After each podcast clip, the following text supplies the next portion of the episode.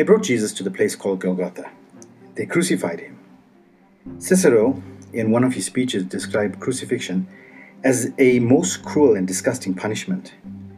He added later that the very word cross should be far removed not only from the person of a Roman citizen, but also from his thoughts, his eyes, and his ears. It is neither surprising nor accidental, therefore, that the evangelists are very restrained in what they write. All they say is that here they crucified him without giving any descriptive details. Now, nevertheless, we know from the other sources that the prisoner was laid on, a, on his back and his hands and wrists or arms were nailed to a crossbeam. And the cross was then hoisted to an upright position and then dropped into a hole dug for it. Now, Pilate then had a title in Aramaic, Latin, and Greek fixed above Jesus' head, which read, Jesus of Nazareth, the King of the Jews.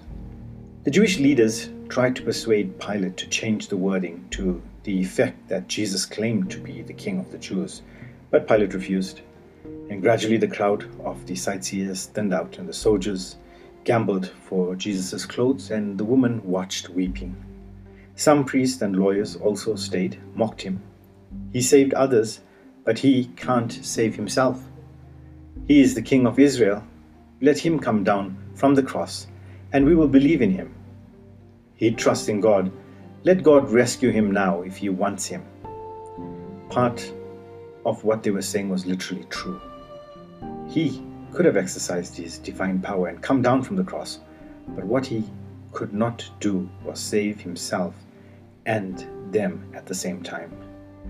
In order to save them, he must remain on the cross and die.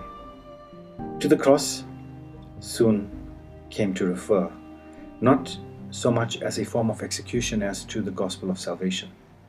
And the Apostle Paul could write, May I never boast except in the cross of our Lord Jesus Christ